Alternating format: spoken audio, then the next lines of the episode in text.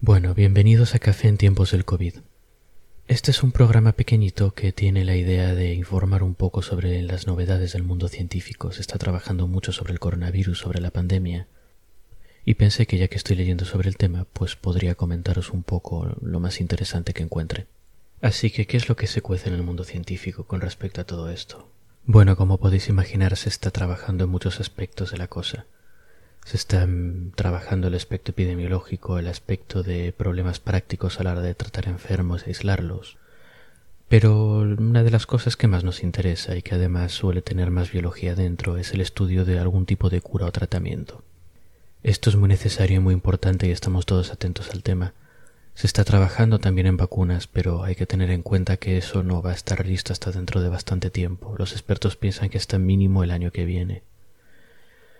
Así que lo que necesitamos por ahora son tratamientos que permitan pues mejorar las capacidades, bueno, las capacidades, no, las probabilidades de supervivencia de los que están en estado crítico y que hagan que la gente pueda salir antes del hospital, mejore su recuperación, que también deja espacio para tratar a los que todavía están enfermos. En ese sentido están saliendo bastantes trabajos que proponen tratar el aspecto inmunológico del tema.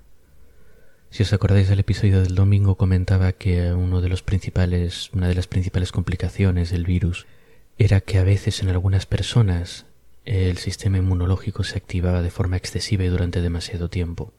Y el sistema inmunológico puede ser muy agresivo. Hay inflamación que daña los tejidos, se meten un montón de células que se dedican a reventar y a morir las propias células del sistema inmune revientan y mueren y esparcen un montón de veneno pues por todo por todo el tejido que están intentando salvar. Y a veces eso es contraproducente sobre todo en tejidos delicados como el pulmón. Y eso causa muchas veces insuficiencia respiratoria y muerte. Así que están hablando de tratar esa parte esa parte del sistema inmunológico desbocándose y desmadrándose en ese sentido se van proponiendo distintos tipos de medicamentos que reducen un poco la respuesta inmune para, pues eso, para evitar estos problemas y estas complicaciones. Pero por otro lado otra gente está presentando la objeción, que es bastante razonable, de que si tienes una persona que está tirada en una cama en un hospital con el sistema inmune al tope de su capacidad y que además recordemos tiene lesiones en los pulmones, pues en un caso así no es muy seguro reducir todavía más la, acción del sistema inmune. Porque bueno, quizá no se te muera por el virus o no se te morirá por la respuesta inmune, pero te va a pillar pues una infección, por ejemplo, una neumonía, que en los hospitales son muy abundantes. En los hospitales, como es lógico, hay mucho agente infeccioso, hay mucha bacteria, mucho virus. Y presenta un peligro muy real. Así que hay que evaluar los riesgos y los beneficios de usar este tipo de medicamentos y decidir qué medicamento se usa, cuánto, cuándo y en qué casos, que supongo que serán los casos más críticos. Así que esto todavía requiere bastante más estudio y pruebas sistemáticas, pero podría ser una posibilidad muy prometedora. Otro ángulo en el que se está trabajando bastante, están saliendo bastantes publicaciones, es eh, el de usar, eh, bueno, usar no, es el de actuar sobre el sistema de renina-angiotensina. El sistema de renina-angiotensina es una forma que tiene las distintas partes del cuerpo de comunicarse las unas con las otras y que regula, pues, cosas importantes, entre ellas la presión sanguínea. ¿Qué pasa con esto? Pues que el virus para entrar en las células usa uno de, uno de los componentes de este sistema. Y eso es importante, porque al entrar, al usar esta proteína para entrar en la célula, está desactivándola y esto quiere decir que la delicada regulación del sistema está desequilibrada. Y esto quiere decir en el caso de los pulmones que, por ejemplo, eh, las lesiones son más difíciles de curar. Normalmente la proteína que usa el virus para meterse en las células favorece la reducción de inflamación, favorece la recuperación de lesiones, y de hecho se ha visto en ratones que solo con meter la parte del virus que se pega a esa proteína, que la bloquea, porque cuando la usa la bloquea, Solo con eso ya los ratones pueden desarrollar problemas respiratorios. Así que una forma de minimizar los efectos del virus es luchar contra este efecto que tiene de bloquear esta parte importante del sistema de renina-angiotensina. Y algunas de las cosas que se han sugerido es, por ejemplo, medicamentos que ya estaban en uso para, para regular la tensión, para gente que tiene la tensión alta, por ejemplo. Ese tipo de medicamentos trabajan sobre este sistema y pueden ayudar pues, a compensar el desequilibrio causado por el virus.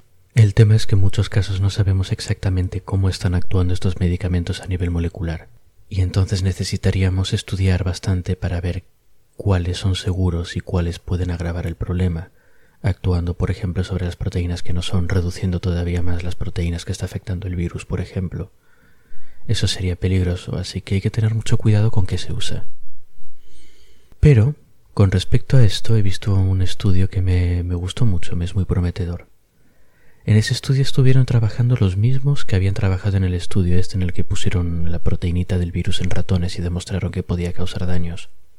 Esta gente propone una solución muy limpia y muy elegante, que consiste en crear de forma artificial la misma proteína que usa el virus para pegarse a las células y básicamente inyectársela a un paciente. La idea es que la inyección de estas proteínas, por un lado, va a reequilibrar ese sistema que el virus ha desequilibrado, reemplazando las proteínas que el virus ha bloqueado. Y por otro lado, le va a poner una especie de cebo al virus.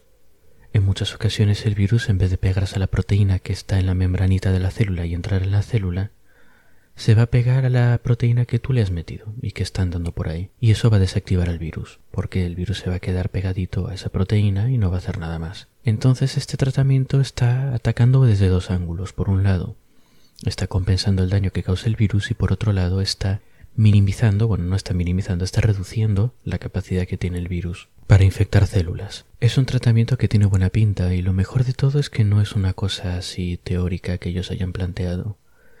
El tratamiento con este tipo de proteína artificial está ya siendo probado en seres humanos, así que podría ser algo que estuviese disponible de aquí a un tiempo razonable. Así que eso son buenas noticias, veremos cómo va evolucionando la cosa. Y ya para rematar, encontré una publicación que decía que los hurones podían adquirir el virus, que lo bueno lo habían demostrado en hurones de laboratorio. No tienen síntomas tan graves como los humanos, no se mueren, pero pueden tener el virus dentro y lo pueden transmitir. Así que los que tengáis hurones, bueno, eso es un, solo estudio, pero los que tengáis hurones por un poco de prudencia, pues no, no sé, no dejéis que salgan a la calle o tenedlos también un poco en cuarentena e intentad que no se escupan en la cara. Creo que por ahora eso es todo. Iré viendo qué hay y si sale algo interesante, pues haré otro programita de estos. Decidme si os gusta. Hasta la próxima y un saludo.